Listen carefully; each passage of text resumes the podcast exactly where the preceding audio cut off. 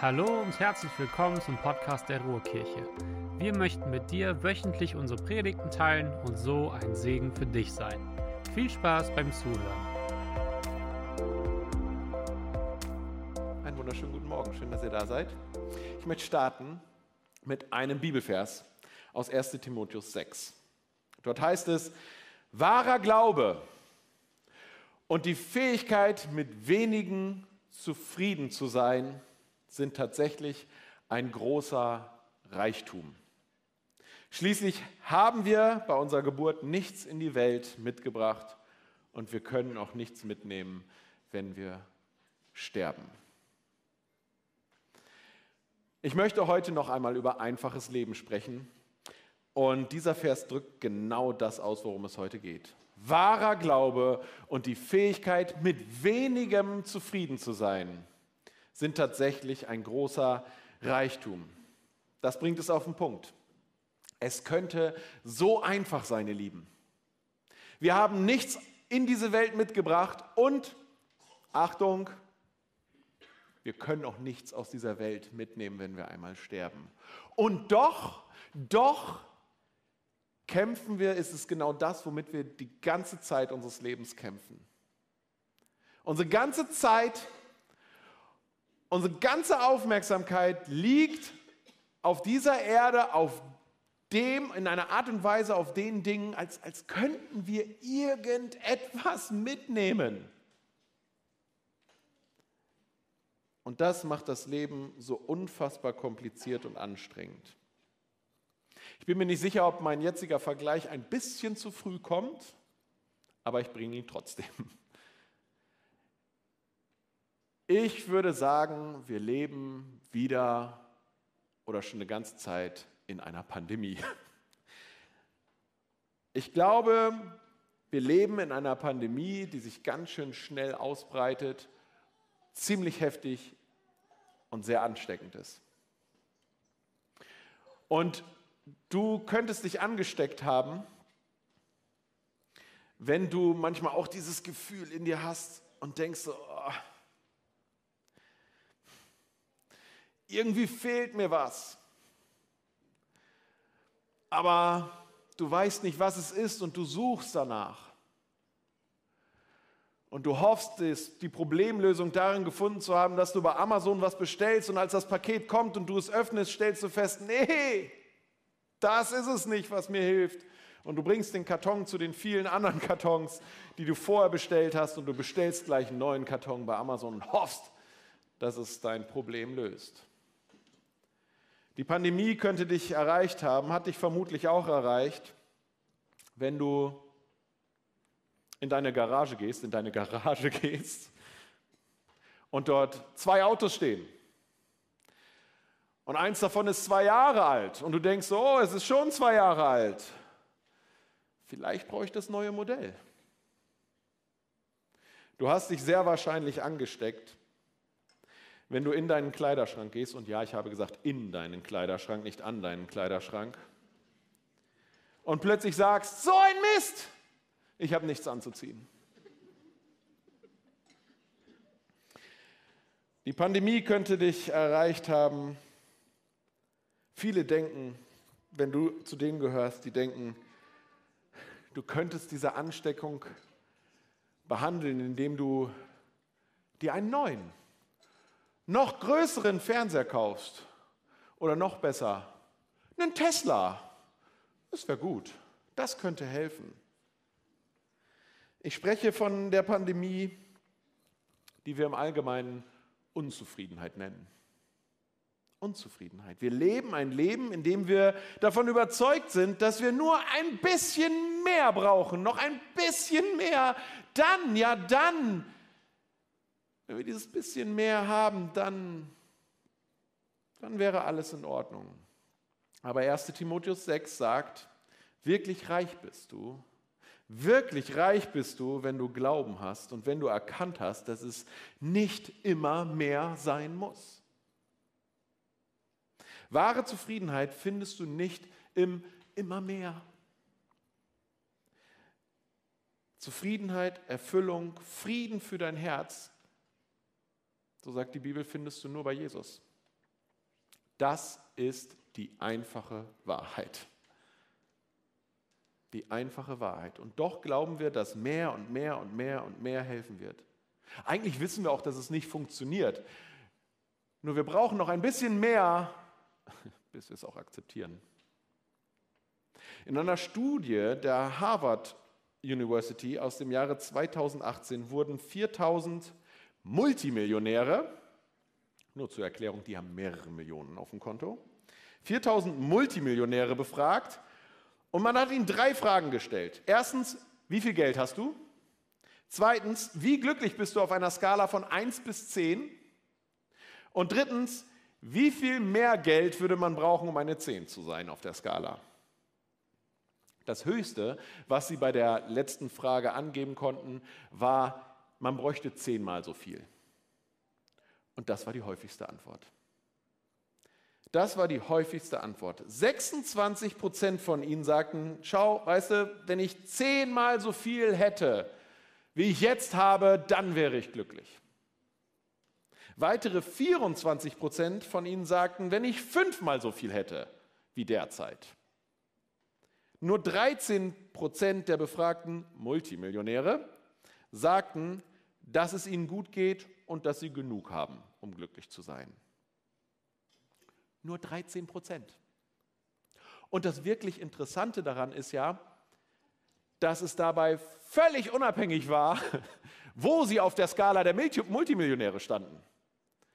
Es ist vollkommen egal, ob du fünf oder 50 Millionen hast. Die Wahrscheinlichkeit ist hoch, dass du sagst, ich brauche zehnmal so viel, um glücklich zu sein. Wie verrückt ist das? Ich meine, ich höre das als Nicht-Multimillionär, falls jemand fragt. Ich höre das und denke so, wie lächerlich. Wenn ich deine Kohle auf meinem Konto hätte, dann wäre ich sowas von glücklich. So, Aber die Chancen stehen gut, egal wie viel ich hätte, egal wie viel du hast, egal wie viel du verdienen wirst. Du wirst mindestens sagen, oh, wenn ich doppelt so viel verdienen würde, dann wäre ich zufrieden. Und Jesus gibt uns ein sehr einfaches Beispiel dafür, wie wir stattdessen leben können. Er gibt uns ein sehr einfaches Beispiel dafür, was wirklich zählt. Er gibt uns ein sehr einfaches Beispiel dafür, dass weniger manchmal einfach mehr ist. Und das ist ist so das Thema meiner heutigen Predigt. Einfach weniger mehr sein lassen oder auch einfach weniger mehr sein lassen. Jesus selbst lebte sehr einfach. Ich meine, er war Gottes Sohn, oder? Er war Gott selbst, der Allmächtige, der Allwissende, der, der, dem alles möglich ist, der, der Schöpfer aller Dinge. Er ist der König der Könige. Jesus hätte so richtig einen raushauen können. Der hätte so richtig protzen können. Der hätte so richtig Dagobert Duck-Style in Goldmünzen schwimmen können, in Milch baden, keine Ahnung. Hat aber nicht getan. Ganz im Gegenteil. Jesus lebte ein sehr einfaches Leben. Lange Zeit seines Lebens hatte er nicht mal ein festes Zuhause. Er, er war Wanderprediger und er predigte über Einfachheit. Er predigte über Einfachheit. Schaut nur in die Bergpredigt. Dort sagt er, hey, ihr sorgt euch um so viele Dinge. Ihr macht euch um so viel Sorgen. Kurze Frage, liebe Leute, könnt euch, kann, können euch eure Sorgen auch nur euer Leben um einen Tag verlängern? Hat Jesus gefragt. Können euch eure Sorgen, die ihr macht, euer Leben nur um einen Tag verlängern? Schaut euch die Lilien an, sagte Jesus. Schaut euch die Lilien an, wie sie auf den Feldern wachsen. Gott sieht sie. Und er kümmert sich um sie. Denkst du nicht, dass Gott auch dich sieht und sich um dich kümmern würde? Das hat Jesus gelehrt. Und so hat er auch gelebt.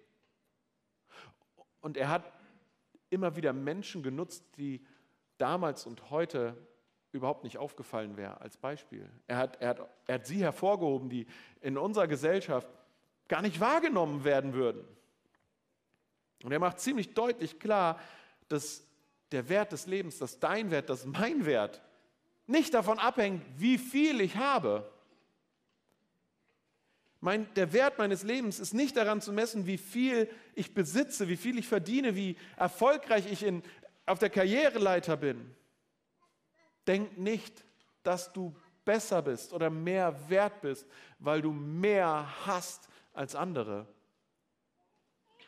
Denn dann wärst du Die Person, über die ich in meiner ersten Predigt Anfang Januar gesprochen habe, die auf falschem Fundament baut. Ich möchte mit euch heute in Lukas Kapitel 21 schauen. Es ist eine einfache Geschichte über eine einfache Frau mit einer einfachen Geste der Großzügigkeit. Und um es schon mal vorwegzunehmen, würdest du diese Frau heute sehen? Du würdest wahrscheinlich nicht sehen, was deine Aufmerksamkeit erregt. Du würdest wahrscheinlich nicht diese Frau sehen und sagen, wow, ich will das, was diese Frau hat, das will ich auch haben, das brauche ich auch. Wäre nicht der Fall. Auch bei Social Media würde sie nicht auffallen. Das heißt, nicht nur du würdest nichts Bemerkenswertes an ihr finden, sondern auch alle anderen. Sie wird keine Aufmerksamkeit erregen. Aber Jesus, Jesus lenkt jetzt die Aufmerksamkeit auf sie. Und die Geschichte spielt außerhalb des Tempels in Jerusalem. Entlang der Wände dort standen bronzene Gefäße, Opfergefäße. Und die Menschen kamen, um dort ihre Opfergaben für den Tempel zu geben. Und sie warfen die in diese Gefäße. Und dort beobachtet Jesus jetzt Folgendes. Lukas 21, Vers 1. Während Jesus im Tempel war, sah er zu, wie die reichen Leute ihre Spenden in den Opferkasten legten. Da kam eine arme Witwe und warf zwei kleine Münzen ein. Ich versichere euch, sagte Jesus. Ich versichere euch. Da habe ich gedacht, so, ach so, okay, was denn? Denn Jesus sagt jetzt ja hier, ich versichere euch. Mit anderen Worten so, hey, pass auf, das, was ich euch jetzt sage, das stimmt wirklich. Das ist so, wie ich sage, okay? Ich erzähle euch keinen Mist. Ich versichere euch, hört zu, das, was ich jetzt sage, ist wirklich wahr. Es ist, wie ich sage. Und ich glaube, er sagt hier, ich versichere euch, weil er genau weiß, das, was ich jetzt sage, klingt vielleicht nicht unbedingt wahr, fühlt sich vielleicht nicht unbedingt richtig an. Jesus sagt, ich versichere euch, diese arme Witwe hat mehr gegeben als alle anderen. Mein erster Punkt lautet, mehr ist nicht unbedingt mehr. Jesus sitzt mit seinen Jüngern irgendwo beim Tempel in der Nähe der Spendentöpfe und schaut sich das Treiben an. Die Menschen kommen wie jede Woche, um ihre Opfergaben abzugeben für den Tempel. Und damals, da gab es noch kein Papiergeld, noch keine Scheine, noch kein PayPal, noch kein Kartenlesegerät. Dort gab es nur Münzen. Und was passiert, wenn man Münzen in ein bronzenes, metallenes Gefäß wirft? Richtig, es macht Lärm. Es macht Lärm. Man hört es. Und wenn Menschen kommen, die viel Münzen reinwerfen und viele Opfergaben mitbringen, macht es viel Lärm. Also wer viele Münzen mitbringt, macht auch viel Lärm. Ich nehme es schon mal vorweg, vielleicht kommt daher das Sprichwort viel Lärm um, naja. Und es kamen reiche und wohlhabende Menschen, deren Spenden mit Sicherheit großzügig ausfielen. Also machten sie auch sehr viel Lärm. Ihr müsst wissen, damals war es sogar so, dass wenn Menschen kamen, die eine großzügige Spende brachten, dass die oft öffentlich ausgerufen worden sind, dass die angekündigt worden sind, so nach dem Motto, Achtung, pst, spitz die Ohren, spitz die Ohren. Was ihr jetzt hört, ist die großzügige Spende von Hans Hermann. Und die Menschen hörten hin und klatschten und dachten, oh, nicht schlecht, oh, Hans Hermann, nicht schlecht, Herr, Specht, Herr Hermann, nicht, nicht schlecht, nicht schlecht. So. Ich kann mir richtig vorstellen, wie die Menschen damals in den Tempelvorhöfen saßen, beziehungsweise ich sehe mich dort sitzen wie ich gucke so, na, wer kommt jetzt, wer kommt jetzt, was kommt jetzt, wo wird's laut, hm, guck mal da, oh, guck, guck, guck, guck, Gucci-Sandalen, Jetzt wird es laut. Guck, guck, guck, pass auf, pass auf. Ob er wohl angekündigt wird? Ob sie wohl angekündigt wird? Doch da ist dann diese eine Frau. Eine Frau, die zwei kleine Münzen einwirft. Niemand wird sie gehört haben. Sie wird keine große Beachtung oder hat keine große Beachtung erfahren. Außer Jesu Ohren, die haben das gehört. Und jetzt macht er auf diese Frau aufmerksam. Aber nochmal zurück zum Text, ganz an den Anfang. Dort heißt es, Jesus sah. Jesus sah zu, wie die reichen Leute ihre Spenden in den Opferkasten legten. Das heißt, das war nicht so eine zufällige Beobachtung, sondern auch Jesus saß da und hat sich das Treiben angeschaut, hat geguckt, oh, guck mal an, da kommen die Reichen und sie geben ihre Opfergaben ab. Ich habe mich gefragt, so, hä, Jesus, so wie du gelebt hast, was interessiert dich das? Du gabst doch keinen Pfifferling auf das Geld von anderen. Und doch tat er das. Denn er sprach über nichts mehr als über das Geld. Über nichts sprach er mehr, nicht über Gebet, nicht über das Himmelreich. Er sprach am meisten über Geld. Er sprach am meisten über Geld. Und jetzt beobachtet er die Leute.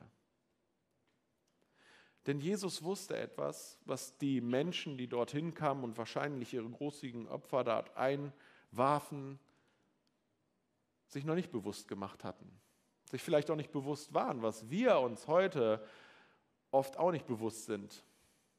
Dass Geld nämlich der größte Konkurrent Gottes ist.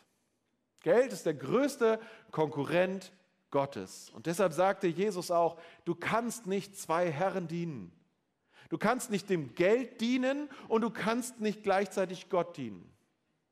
Jesus hat nicht gesagt, du darfst das nicht, er hat gesagt, du kannst es nicht, es funktioniert nicht. Entweder gehört dein Herz dem Geld oder es gehört eben Gott. Das Problem ist, Geld verspricht uns das Gleiche wie Gott. Geld ruft uns zu, wenn du nur ein bisschen mehr hast, wenn du nur ein bisschen mehr hast, dann wird diese innere Leere, dann wird die gefüllt, dann wirst du Zufriedenheit finden. Geld sagt dir, hey, über mich definiert sich der Wert deines Lebens. Über mich definiert sich dein Ansehen. Über mich definiert sich, ob du erfolgreich bist. Geld sagt, mach mich zu deiner Bestimmung. Mach mich zu deiner Bestimmung und du findest Halt und du findest Sicherheit und du findest Ruhe und du findest Frieden und du, du wirst dir um nichts mehr Sorgen machen müssen. Noch ein bisschen mehr und du findest es. Geld verspricht uns, das für uns zu tun, was in Wirklichkeit nur Gott allein für dich tun kann. Gott allein ist die Quelle von erfülltem Leben. Gott allein ist wahrer Halt und Sicherheit. Gott allein kann Frieden in uns wirken. Gott allein kann uns und gibt uns Bestimmung. Geld bietet nur einen billigen Ersatz. Es funktioniert vielleicht für einen Moment, ähnlich wie Cola. Du kannst Cola trinken, weil du Durst hast. Aber im Anschluss hast du eigentlich noch mehr Durst. Unser Leben ist so anstrengend und so kompliziert, weil wir damit aufgewachsen sind. Weil wir davon geprägt werden, dass mehr immer auch mehr ist. Mehr für mein Leben. Aber mehr ist nicht unbedingt mehr. Mehr kann einen auch gefangen nehmen. Du versprichst dir plötzlich Sicherheit davon, du versprichst dir Entspannung, du versprichst dir davon, dich irgendwann zurücklehnen zu können und deswegen rennst du und rennst du und jagst diesem Meer hinterher füllst dein ganzes Leben damit, deinen Alltag, deinen Kalender. Es, und am Ende ist es vielleicht so wie mit dem Kornbauern aus dem Gleichnis, was Jesus auch erzählt, der einen großen Vorrat angehäuft hatte und dann gesagt hat, ich glaube, jetzt, jetzt habe ich genug, jetzt werde ich mich zurücklehnen und ich werde das Leben genießen. Und Gott sagt, wie dumm von dir, denn heute Nacht wirst du sterben. Jesus sieht also diese ganzen reichen Menschen, wie sie Lärm um ihre ach so großen Spenden machen. Und er weiß, jeder von ihnen hat sehr wahrscheinlich zu kämpfen. Bei jedem von ihnen hat Gott vermutlich einen großen Konkurrenten. Sie haben viel, aber das macht es nicht unbedingt einfacher.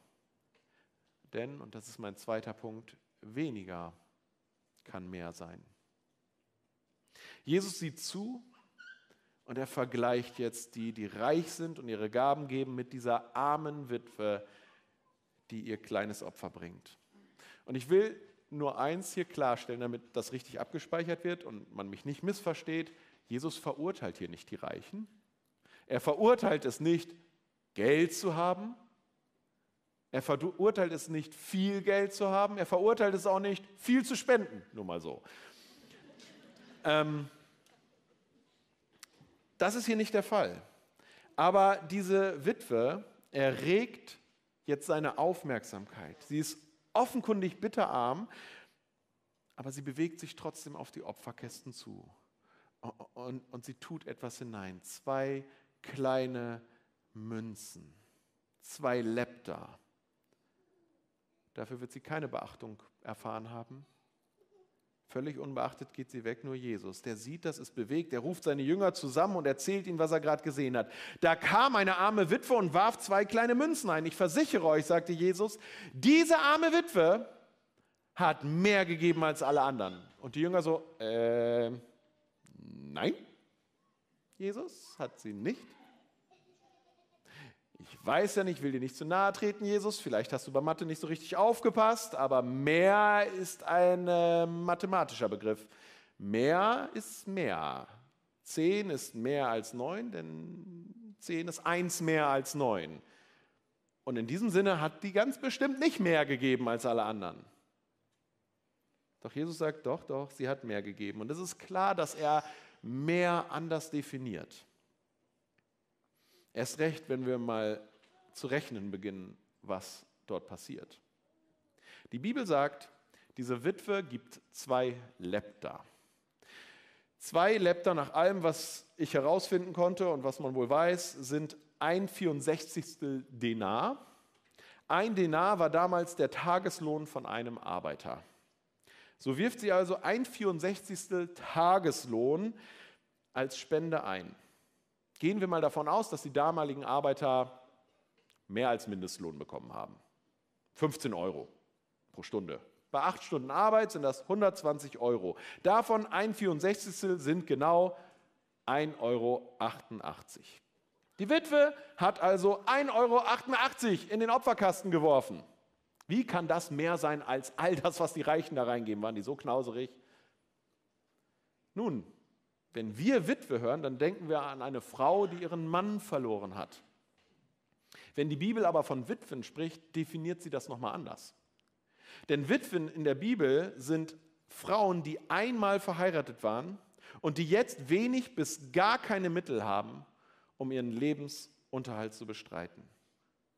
Es ist eine Frau, die keine Sicherheiten hat, die am Existenzminimum lebt. 1,88 Euro klingt nicht viel. Es sei denn, du hast Hunger. Wenn du Hunger hast, können 1,88 Euro dir etwas in den Magen geben. Und ganz ehrlich, wenn ich diese Geschichte mit diesem Hintergrund lese, dann gibt es einen Teil in mir, der sagt so, Jesus, hä? Ist das nicht der Moment, wo du auf die Bühne hättest gehen sollen, dich zwischen die Frau und den Opferkasten stellen müssen und sagen so, hey, hey, hey, nee, nee, nee, komm, behalt deine zwei Münzen, es ist, es ist okay. Es ist, es ist wirklich okay. Guck mal, guck mal, siehst du, siehst du die Reichen, hörst du den ganzen Lärm, verstehst du? Es ist wirklich okay. So, du behalt, behalt das, hol dir was zu essen, du darfst gehen. Das, das wünsche ich mir von Jesus. Das erwarte ich irgendwie von Jesus, weil ich mir das wünsche, dass wir das machen. Ich wünsche mir das von mir, dass ich das mache, wenn wir Kollekte einsammeln würden und neben uns jemand sitzen würde, neben mir jemand sitzen würde, der offenkundig obdachlos ist und am Existenzminimum lebt und dann seine letzten fünf Euro da rausholt, würde ich doch sagen, nee, weißt du was, nee, komm, brauchst du nicht, stress dich nicht, ist alles gut. Und den Opferkörbchen einfach weitergeben würde. Jesus, warum machst du das nicht? Stattdessen zeigt er auf sie und sagt so, sie, sie hat es verstanden. Er macht auf sie aufmerksam, macht sie zum Vorbild. Und das ist etwas, was herausfordert, was uns alle herausfordert. Denn wir alle, wir alle besitzen mehr als diese Witwe. Und selbst wenn du etwas von dem, was du hast, spendest an gute Zwecke. Selbst wenn du etwas von dem, was du hast, in diese Kirche gibst. Selbst wenn du deinen Zehnten gibst, und ich weiß, viele von euch tun das, muss ich dir sagen, ist es im Verhältnis zu dem, was die Witwe gibt, weniger. Denn egal welche Prozentzahl bei uns rauskommt, sie wird nicht 100 sein wie bei der Witwe. Die Witwe gibt alles, was sie hat. Sie behält nicht eine der beiden Münzen noch so als Notgroschen, keine Absicherung und das in einer Zeit, in der es keine Sozialsysteme gab, in der man als Witwe ohne Versorgung dastand ohne Rente, ohne Besitz. Sie gibt alles, was sie noch hat. Und dazu muss man sagen, sie hätte nichts spenden müssen. Sie war auch von der Tempelsteuer befreit. Sie, sie, für sie gilt, galt der Zehnte nicht. Als, als Witwe galt das für sie nicht. Als Witwe hatte sie eigentlich sogar die Möglichkeit, Spenden zu bekommen. Sie hatte die Möglichkeit, Spenden zu bekommen. Nirgendwo stand, dass sie alles geben muss. Aber sie hat es getan, freiwillig, alles gegeben. Könnte es sein,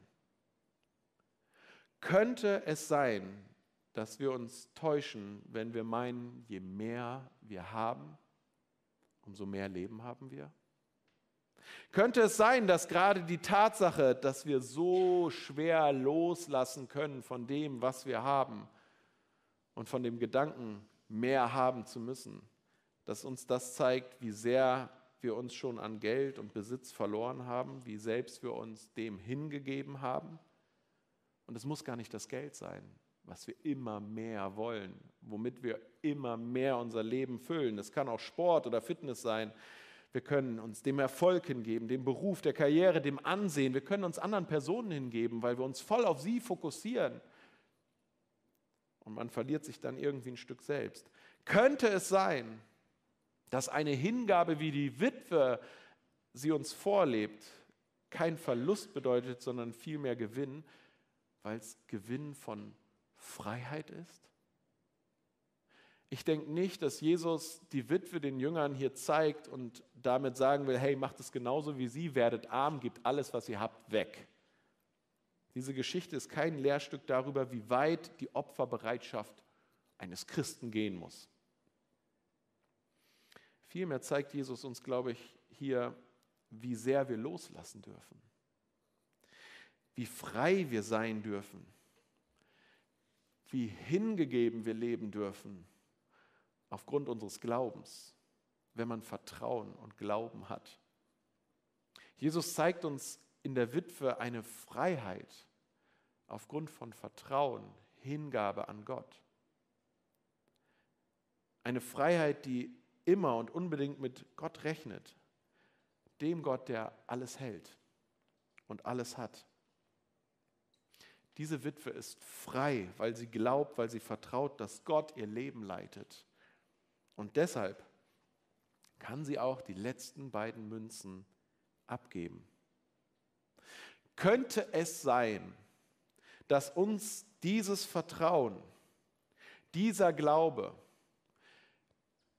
diese Hingabe einfacher leben lassen könnte? Einfacher leben, weil ich mich von Gott gehalten weiß.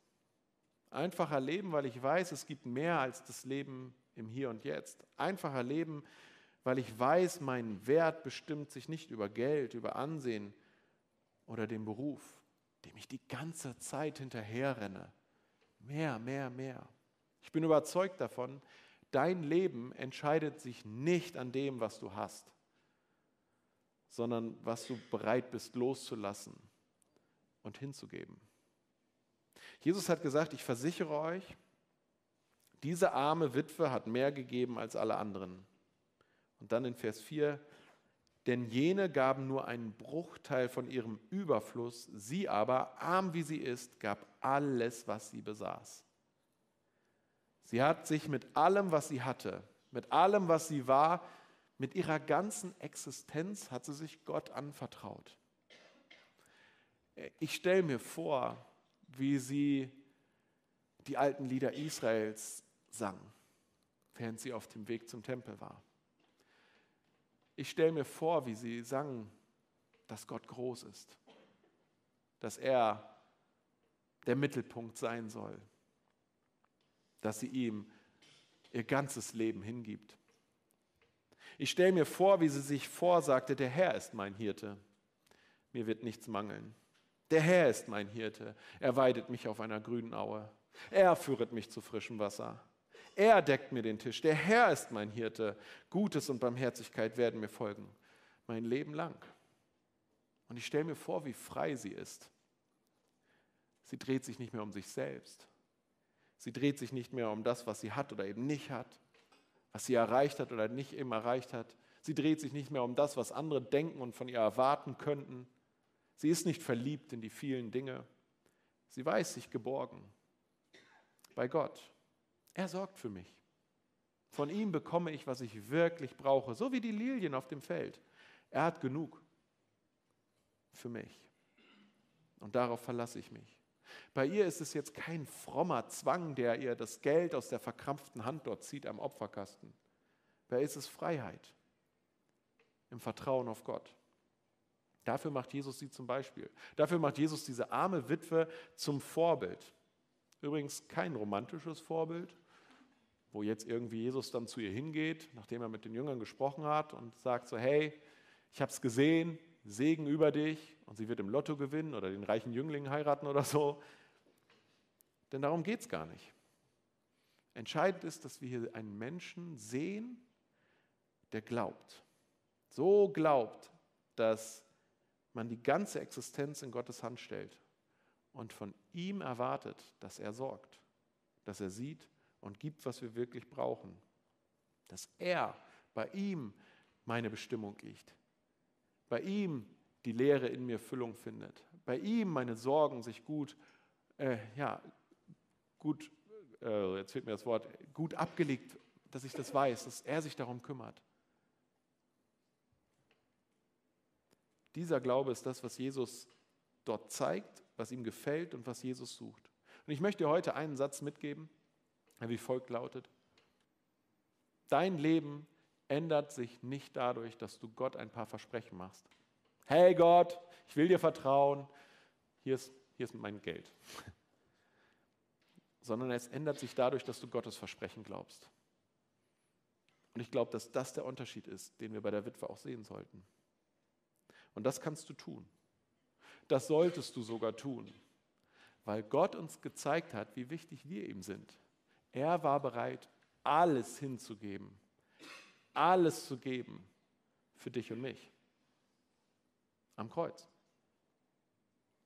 Das ist das, was wir feiern, wenn wir Abendmahl feiern. Und das wollen wir jetzt tun.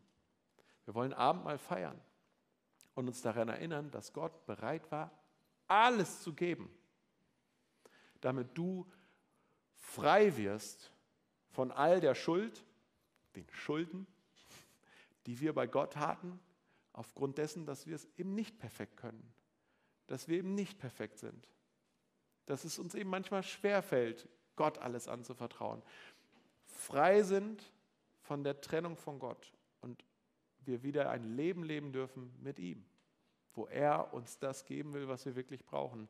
Dafür hat Gott alles gegeben und wir dürfen es einfach annehmen.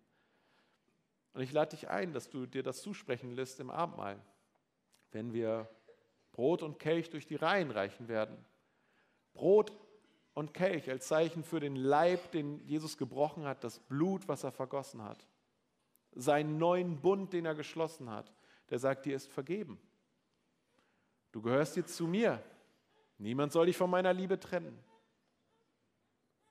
Du darfst mit und aus mir Leben empfangen.